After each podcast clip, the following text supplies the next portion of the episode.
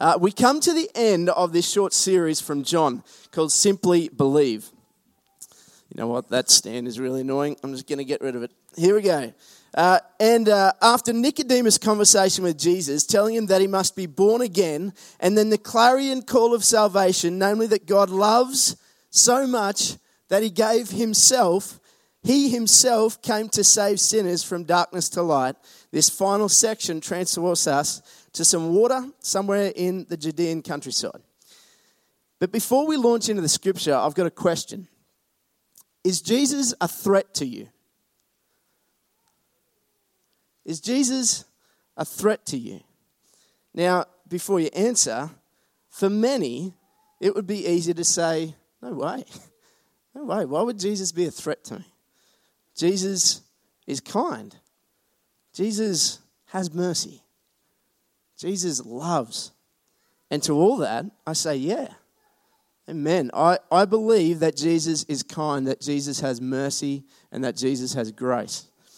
However, while those words are easy to say, they may not necessarily be what we functionally believe yet. I want to open with a story. Uh, I read, I've been reading some of C.S. Lewis novels um, they're novels, they're made up stories, uh, but he always sets these beautiful themes throughout. In his novel Out of the Silent Planet, Lewis tells the futuristic tale of a man, one Dr. Elwin Ransom, a language professor at Cambridge University who had been ransomed from planet Earth and taken to the planet Malacandra, otherwise known as Mars, by two men in a spaceship. Upon arriving at this gorgeous planet of Malacandra, Ransom makes an escape from his kidnappers through a forest, and he finds himself in a village with these primitive Malacandran creatures called Hrossa. They love to sing, they love to write poetry, and they're experts with boats. Now he learns their language and begins to communicate with Hyoi, which is one of the Hrossa, noting how peaceful their society is, living without conflict with any of the other civilizations on the planet while also being intrigued with their glad acceptance of death as the natural end of a life well lived. His new companion, Hyoi, also gives him an introduction to their religion, which includes spirits called Eldila, who do the bidding of the head Eldil, Oyarsa. Oyarsa is the voice of the gods of the universe, the old one, and Maleldil the young. Now, if you were to analyze this a little, and we know that C.S. Lewis had a bent towards um, God and t- towards theology, uh, you'd know that the old one could vaguely represent God the Father. Maleldil the young could vaguely represent uh, Jesus Christ, and, uh, and the Oyarsa could represent the Holy Spirit uh, being at work in, uh, in the world. Uh, it's not exact. I'm not saying hang your theology on this. I'm just saying this is where stories are beautiful for painting a picture.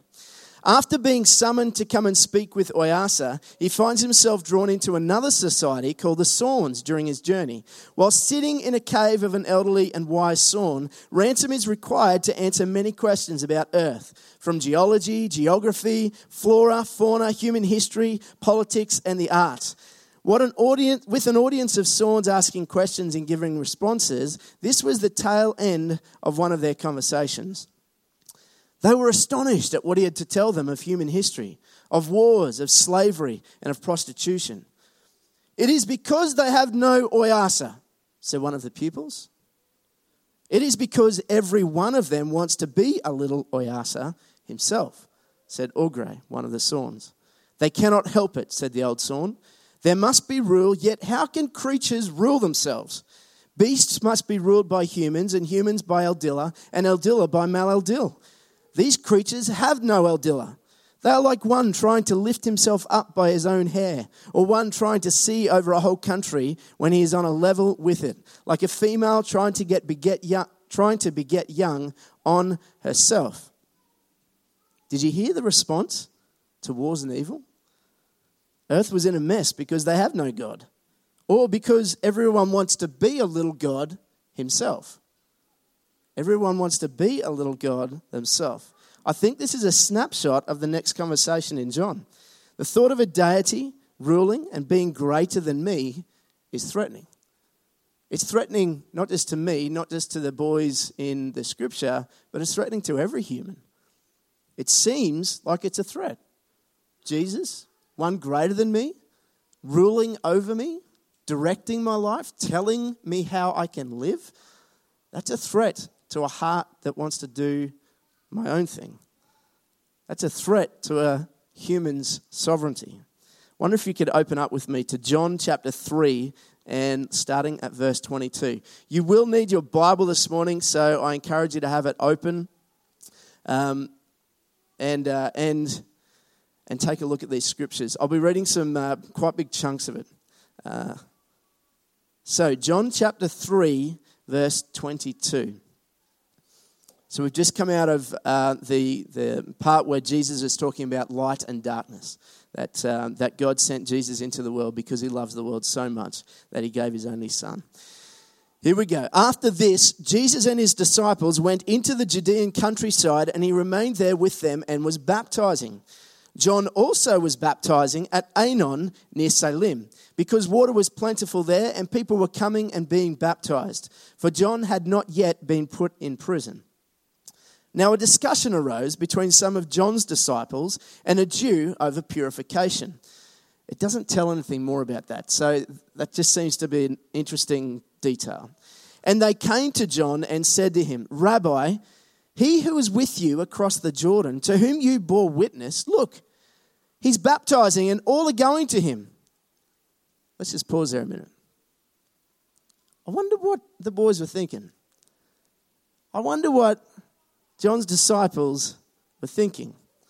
You got Jesus and his disciples baptizing in one part of the lake or the, the body of water and raking in the converts, it seems. They've really taken note. They're like, Jesus is going nuts over there. He's got heaps of people being baptized. John has been doing his job in preparation for this very moment when Jesus would come into the spotlight. But John's disciples are just not satisfied with how it's playing out. They're just not happy. They're, they're sort of looking over and making this comparison. The comparison between John's ministry and Jesus' ministry, I think, seems to suggest that these gentlemen were envious and threatened by his apparent numerical success. Made this comparison. Comparisons are usually not that helpful. They either wanted to try and beat him, or perhaps they even wanted to remove him so that they could get on with being the most popular baptizers. This was their ministry. Can you imagine being a businessman? Many of you are. And uh, your service, the very service that you provide, has just been threatened because another service, literally providing the same service, another business, has opened up down the road and they're doing really well. And so you can imagine how these gents are, th- are feeling, uh, they're thinking. Uh, to them, Jesus was a threat to their way of life. I reckon that if I had had a show of hands today, I could guarantee that there have been times in your life where Jesus, what he says and what he can do, has seemed to be a threat to you. He leads you to love your enemies. He commands us to give up everything to follow him. He calls out the darkness of our sin and leads us into the light. He calls us to slow down, to wait patiently for him, to lean on him in suffering. All of these, sometimes, if we're honest, seem like a threat. Because it's difficult to sometimes accept that he might know better. He might say things that would give us life that we just don't like to hear or we don't want to hear. All of these can potentially threaten our personal sovereignty and our desire to be our own God.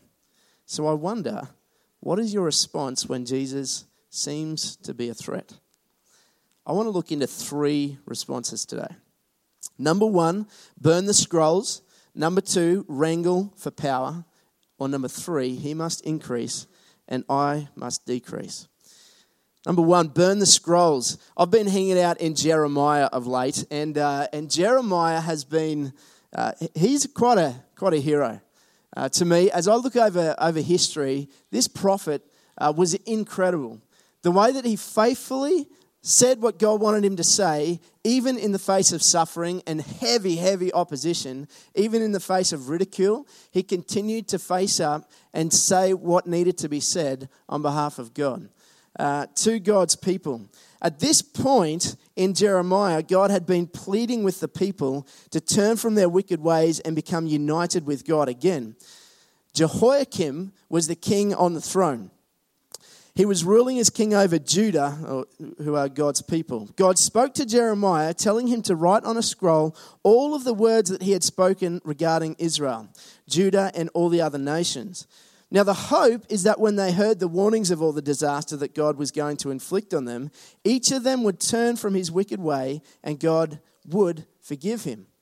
That's recorded.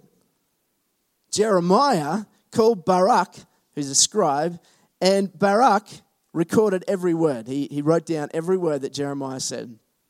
Now, Jeremiah had been restricted under COVID 19 isolation laws, not really, from entering the temple he sent Jeremiah, uh, he sent Baruch instead to share it with the people. So Jeremiah was in isolation. He'd been restricted from going into the temple and speaking the words of God. And so he sent Baruch instead. The people heard the words. They knew that the authorities had to hear about it because these were serious words. God was going to bring judgment and punishment on the people unless they turned. Baruch went to the governing officials who heard it, and finally it came to the ears of the king, Jehoiakim. If you've got your Bible there, open it up to Jeremiah chapter 36, and we're going to read from verse 19. Jeremiah chapter 36 and verse 19.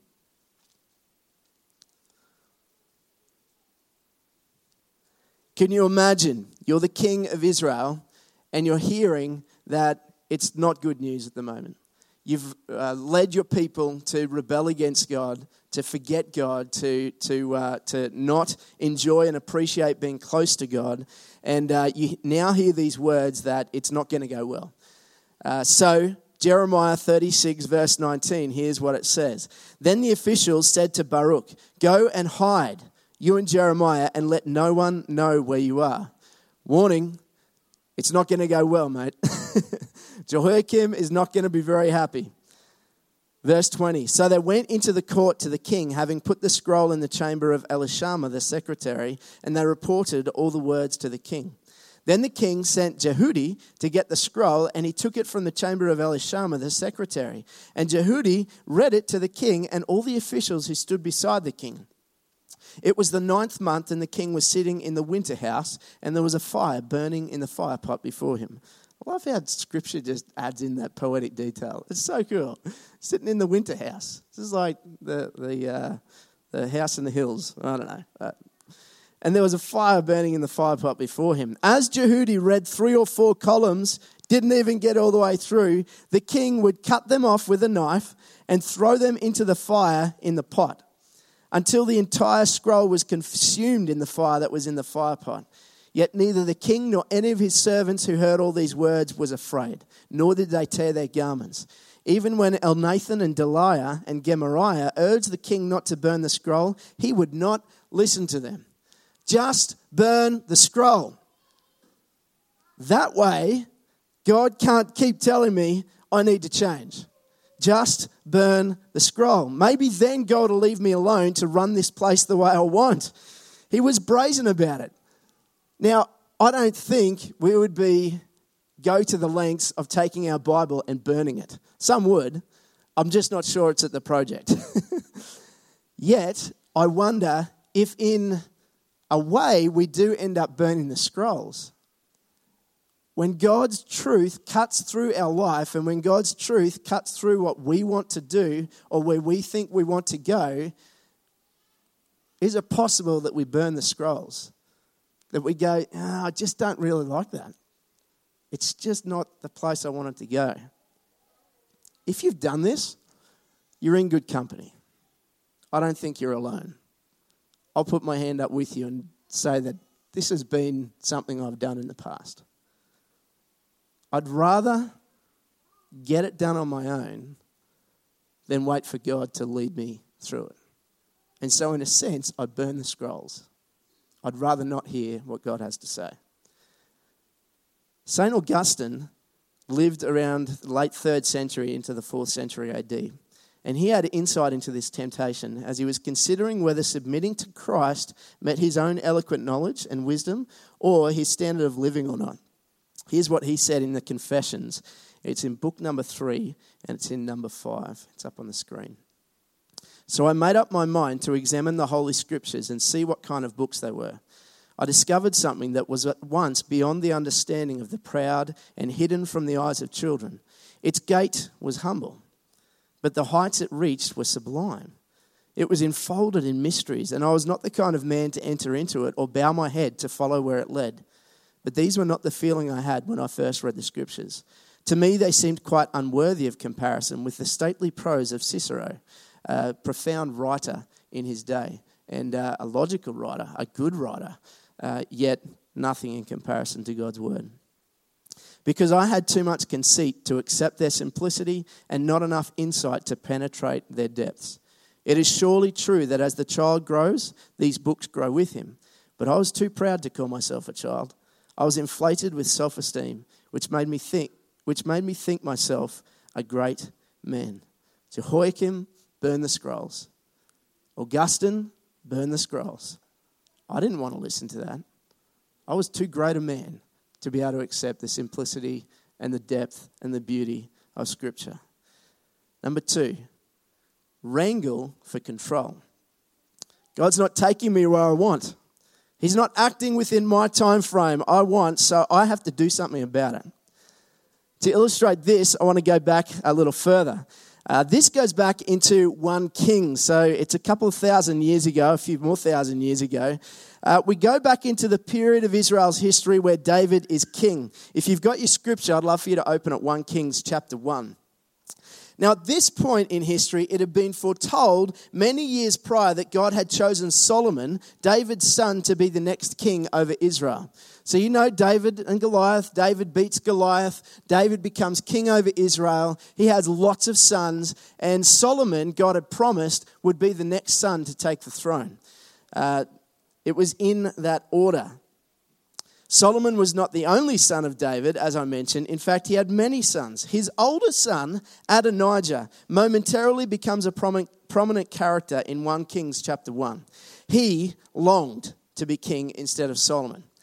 David was getting on in years. Scripture says he was so old that he remained in bed where he was cold so that not even blankets would keep his legs warm. You know what happens as, as the elderly get old? I mean, this is getting on. David is really getting on in years. Uh, and so uh, scripture says he was so old that he remained in bed. Given that nothing was happen, happening with the succession plans, Adonijah thought, all right, I'll make it happen. I'm not happy. I mean, my father's getting on in years. I'm just going to get this thing done on my own. Let's read about it. 1 Kings chapter 1. Here we go. Adonijah sets himself up as king. This is out of verse 5. Now, Adonijah, the son of Haggith, exalted himself, saying, I will be king. And he prepared for himself chariots and horsemen and fifty men to run before him. His father had never at any time displeased him by asking, Why have you done thus and so? He was also a very handsome man, and he was born next after Absalom. He conferred with Joab the son of Zeruiah and with Abiathar the priest, and they followed Adonijah and helped him. But Zadok the priest and Benaiah the son of Jehoiada and Nathan the prophet and Shimei and Rei and David's mighty men were not with Adonijah. You're starting to see this. Adonijah wants something, but he leaves the right people out so he can get it. He's, he's pretty well planned. He's got this thing worked out. Adonijah sacrificed sheep, oxen, and fattened cattle by the serpent's stone, which is beside Enrogel, and he invited all his brothers, the king's son, and all the royal officials of Judah. But he did not invite Nathan the prophet, or Benaiah, or the mighty men, or Solomon his brother. If he had invited them, they would tell him the truth. He didn't want to hear the truth. If he had invited them, maybe he would have to listen to God from Nathan the prophet. He didn't want to hear the truth from Nathan the prophet, so he just left them out. They might need to uh, read a book called Uninvited or something. I don't know. Uh, Nathan and Bathsheba come before David. Then Nathan said to Bathsheba, the mother of Solomon, Have you not heard that Adonijah, the son of Haggith, has become king, and David, our Lord, does not know it? Now, therefore, come let me give you advice that you may save your own life and the life of your son Solomon. Go in at once to King David and say to him, Did you not, my lord the king, swear to your servant, saying, Solomon your son shall reign after me? and he shall sit on my throne. Why then is Adonijah king? Then, while you are still speaking with the king, I also will come in after you and confirm your words. So Bathsheba went to the king in his chamber. Now the king was very old, and Abishag the Shunammite was attending to the king. Bathsheba bowed and paid homage to the king. The story continues on. She shares this information with King David. King David can do nothing except respond.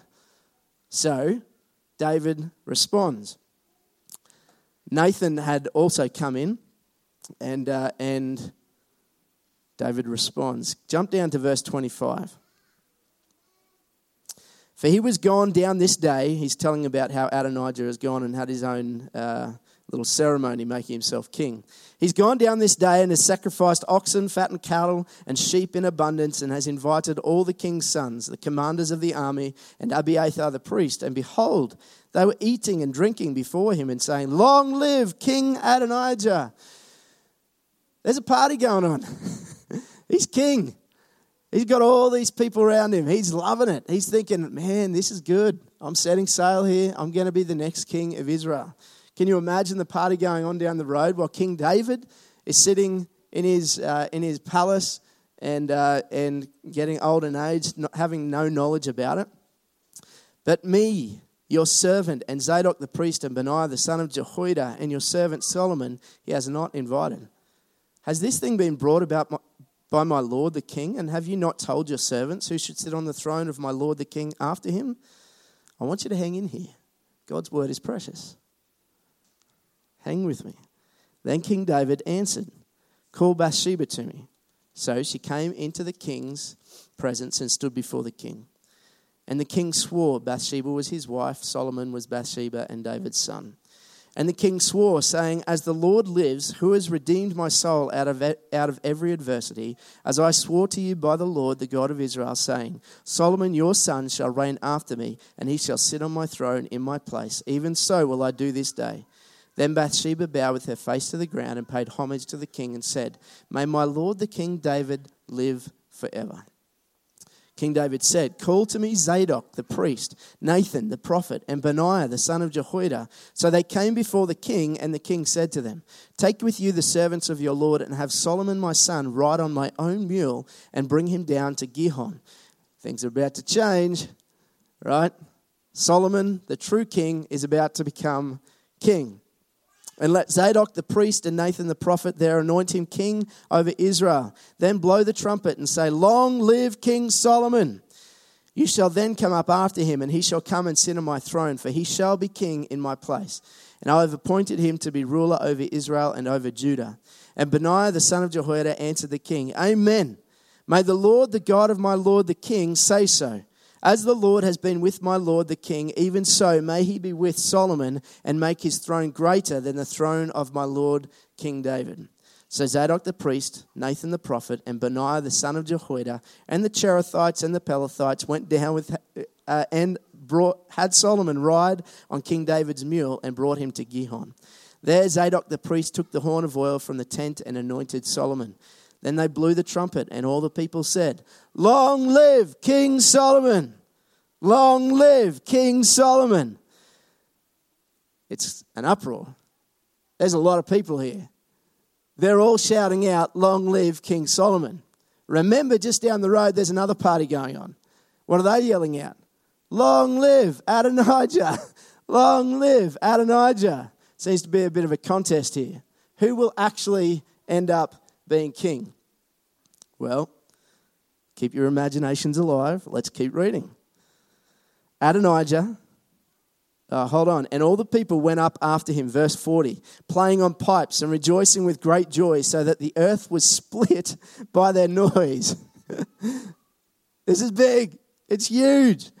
There's a triumphal procession going down the street, and the noise was so loud that the earth was split. Metaphor. Adonijah and all the guests who were with him heard it as they finished feasting. Uh oh. Caught. And when Joab heard the sound of the trumpet, he said, What does this uproar in the city mean? While he was still speaking, behold, Jonathan, the son of Abiathar, the priest, came. And Adonijah said, Come in, for you are a worthy man and bring good news. Jonathan answered Adonijah, No, for our Lord King David has made Solomon king. And the king has sent with him Zadok the priest, Nathan the prophet, and Benaiah the son of Jehoiada, part of the mighty men of David, and the Cherethites and the Pelethites. And they had him ride on the king's mule, and Zadok the priest and Nathan the prophet have anointed him king at Gihon, and they have gone up from there rejoicing, so that the city is in an uproar. This is the noise that you've heard. Solomon sits on the royal throne. Moreover, the king's servant came to congratulate our Lord King David, saying, May your God make the name of Solomon more famous than yours, and make his throne greater than your throne. And the king bowed himself on the bed. And the king also said, Blessed be the Lord, the God of Israel, who has granted someone to sit on my throne. This day, my own eyes seeing it. Are you still with me? Hang in. This is good. This is God's word. There's something precious about it. Then all the guests of Adonijah trembled and rose, and each went his own way. uh, that's not how you want the end of the party to go. uh, they realized they'd gone to the wrong party, it was the wrong king. Keep going. Uh, and Adonijah feared Solomon. So he arose and went and took hold of the horns of the altar. Then it was told Solomon, Behold, Adonijah fears King Solomon. For behold, he has laid hold of the horns of the altar, saying, Let King Solomon swear to me first that he will not put his servant to death with the sword. Wrangling for control. Wrangling for control. Not only are we tempted to burn the scrolls, but we're tempted to wrangle for control. Adonijah wrangles the plans and ultimately God to set things up according to his plans. It was looking good there for a moment, but he fails and he's left in fear and isolation. When we wrangle for control, it leaves us in fear and isolation because who's doing the work? Who's in charge? Who's leading? It's me. So I've got to get myself out of whatever trouble I'm in. I've got to save myself. I've got to rescue myself because I was the one who took myself and led my life the way I wanted it to go. It's a bit different for Solomon, though. Solomon received the crown that God had already planned for him to receive. Not sure about you, but I've certainly found myself in this position before. I haven't been satisfied that God is acting quickly enough or in a way that I wanted, so I wrangled for power and tried to direct my life in the way I thought it should go. The journey, personally, was long, it was lonely, and it was arduous. I wonder if you've been there. But here's the wonderful news there's hope. Because it's not an isolated condition. Burning the scrolls, wrangling for power is not an isolated condition. It's a very central part of the human condition. And it's why we need another rescuer, not ourselves. Here's the third response He must increase, and I must decrease. John's response to the disciples is one of gentle rebuke and admiration and praise of the great Jesus Christ. Let's pause here and go back to John 3 for a moment. If you've got your Bible there or your phone, flick back to John 3. I want to finish uh, with what John had actually said. So we've been through a couple of stories Jeremiah and Jehoiakim burning the scrolls, Adonijah grasping for power and making things go the way he wanted. Now we're back here in John, and, uh, and the disciples have just questioned John as they compared their ministry to Jesus' ministry. Verse 27, John 3, verse 27. John answered, A person cannot receive even one thing unless it is given him from heaven. You yourselves bear me witness that I said, I am not the Christ, but I've been sent before him. The one who has the bride is the bridegroom. The friend of the bridegroom who stands and hears him rejoices greatly at the bridegroom's voice. Therefore, this joy of mine is now complete. This sounds different, doesn't it? John's response to the threat of Jesus sounds very, very different. He must increase, John said, but I must decrease. He must increase, and I must decrease. He who comes from above is above all. He who is of the earth belongs to the earth and speaks in an earthly way. Can you hear the, the limitedness of someone belonging to the earth and living on the earth? Can you hear the grandeur of the one who is from above, who is above all? He who comes from heaven is above all. He bears witness to what he has seen and heard, yet no one receives his testimony. Whoever receives his testimony sets his seal to this that God is true. For he whom God has sent utters the words of God, for he gives the Spirit without measure. The Father loves the Son and has given all things into the Son's hand. Whoever believes in the Son has eternal life. Whoever does not obey the Son shall not see life, but the wrath of God remains on him. This is the mantra of the life of a believer in Jesus Christ. Jesus is not a threat, he's truly a joy. When Jesus becomes the Lord, the master of a human's life, he always means to give them more life, not to suck life from them. He always means to give them more life, not to suck life from them. It's just not the life that they always wanted, perhaps. It's just not the life that they'd always expected. When a human gladly gives in to Jesus as their master, he means to lead them out of darkness and into light. Now, I want you to be honest. I ask you to be honest with me for a moment. If we're being honest, there's times where what Jesus says, and when he says, come out of darkness and into light, it's threatening. It seems like it's really scary. When the darkest things in you get exposed, there's a little bit of trepidation. But if it gets exposed for your shame and that's it, that's bad news. But if it gets exposed so that you would have more life, so that you would be restored in the hands of one who is above all, in the hands of one who is over all and in all and through all, well, that's a different story. You're in good hands you're in good hands. Those feelings, though, the feelings of burning the scrolls, the feelings of wrangling for power and sovereignty, those feelings can't be trusted. Christ can be trusted. God's word can be trusted. John offers his followers a different narrative. John says, I'm not the greatest, Christ is.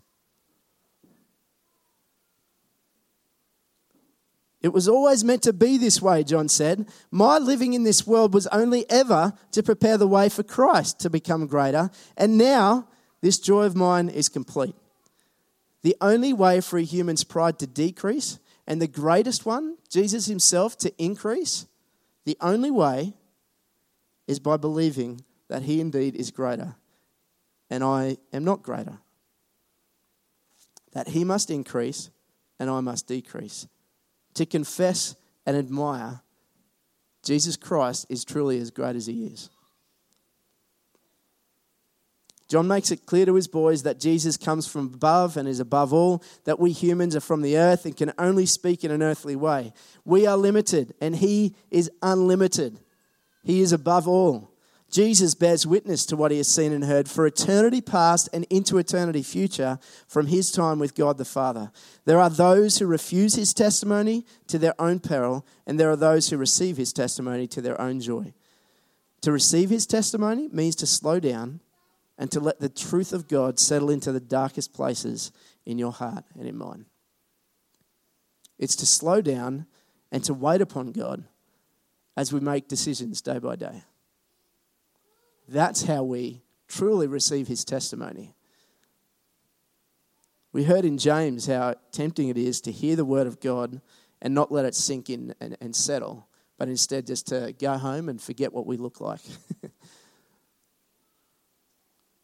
what John invites us to is accepting with great joy that Christ is greater and that what he says and the life he wants to give to us is far greater. It means honestly bringing yourself before God and His Word and allowing Him to shape you and direct your steps. He's given us a community of people called the church to be able to speak the truth to each other so that we continue to be shaped by it. But none of this can happen unless we're willing to bring the unseen parts of ourselves into the light. I want to tell a, two quick stories before I close. Uh, a few weeks ago, I was driving along Murphy's Creek Road, and uh, I saw this guy with the hood up. Uh, it was an old Falcon Ute. Um, I'll leave the comments to you about a Falcon Ute. Uh, but uh, the, the hood was up, and he was standing under the, the hood of the Falcon, looking in, just wondering what was going on. Uh, I drove past, and I got up the road, and I thought, oh, I've got time. Jesus says to love your neighbour. Uh, and so I, turned around and I went back. And, uh, and I went back, and here I uh, pulled up, went down the window, and uh, this fella comes over to the window. This guy has a mullet, his teeth are crooked. Uh, he's, uh, he's enjoying life. it really looked like he was enjoying life, except he'd hit this trouble. I said, Mate, mate, what's up? And straight out, he just goes, Oh man, I'm lost. oh man, I'm lost. And it struck me right there at that moment. The Aussie way is to go, oh, no, no, everything's okay. I'm all right. I've, I've got it sorted. I'll work it out. That's the probably Aussie response.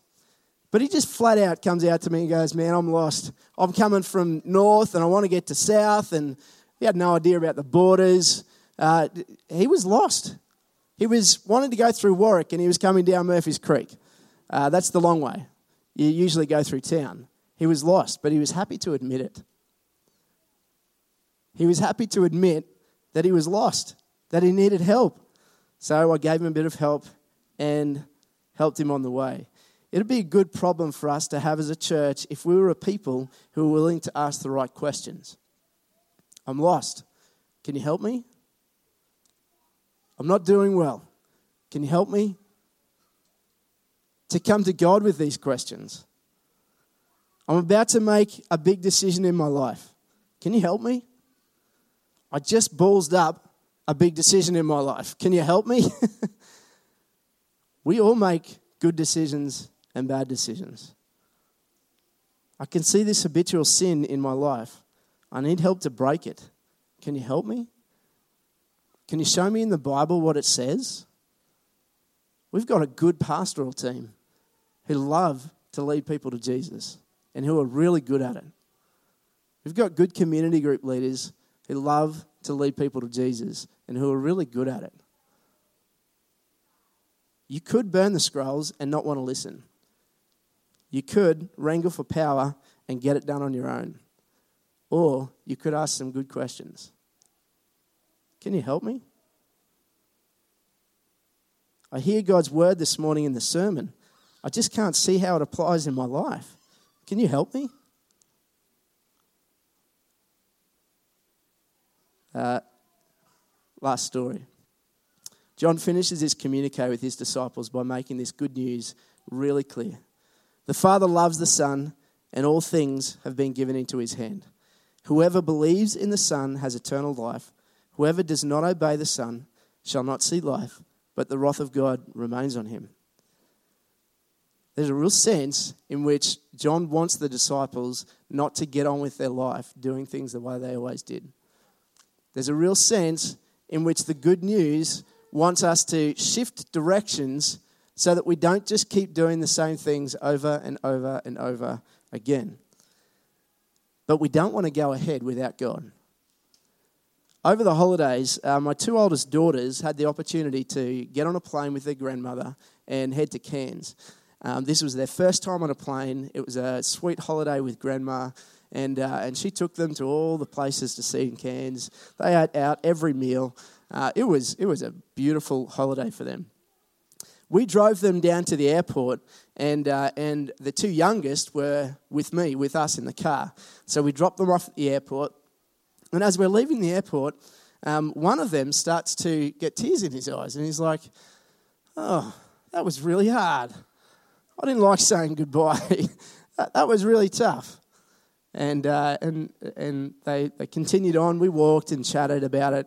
Uh, then they got in the car, and the other one just started tearing up as well. And, um, and the, they both just crying. But I'm not talking crying. I'm not just like, Talking, this weeping.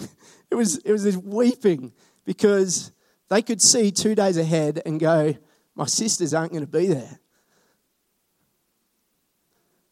That, that's terrible. There's something missing. They're, they're, they're gone. And they're not going to be here for two days. That's terrible. It was a beautiful moment. That's a good longing to have. I would be sad if they sat in the car and went, Good, they're gone. Now we can do some stuff together. that would be sad for me as a dad. But do you see? It would be terrible to face tomorrow without God. I wonder if that's a longing in your heart. I want you to come with me today. Believe in Jesus today. Set your longings on Him and on the things above, and not just on your earthly things, the things that your earthly mind can handle. I want to finish with a prayer from St. Augustine. This is in uh, his Confessions, book number one. He says this as he's wrestling with how God would save him. You might like to close your eyes and pray, or it's up on the screen. Who will grant me to rest content in you? To whom shall I turn for the gift of your coming into my heart and filling it to the brim, so that I may forget all the wrong I've done and embrace you alone, my only source of good? Why do you mean so much to me? Help me to find words to explain. Why do I mean so much to you that you should command me to love you? And if I fail to love you, you are angry and threaten me with great sorrow, as if not to love you were not sorrow enough in itself. Have pity on me and help me, O Lord my God. Tell me why you mean so much to me. Whisper in my heart, I'm here to save you. Speak so that I may hear your words. My heart has ears ready to listen to you, Lord. Open them wide and whisper in my heart, I'm here to save you. I shall hear your voice and make haste to clasp you to myself. Do not hide your face from away from me, God, for I would gladly meet my death to see it, since not to see it would be death indeed. I ask the band to come up as we uh, come before God. I'd love you to spend a quiet moment before God right now. Part of why I read such a huge chunk of Scripture was because Scripture is just so precious. I don't want for you to burn the scrolls. I don't want for you to sense this desperate hankering to wrangle for power in opposition to God. What I hope for you and what I want for you is to be liberated, to trust in the one and only Christ who can save you, who can save you from the mess of decisions, who can save you from the mess of wrangling your own life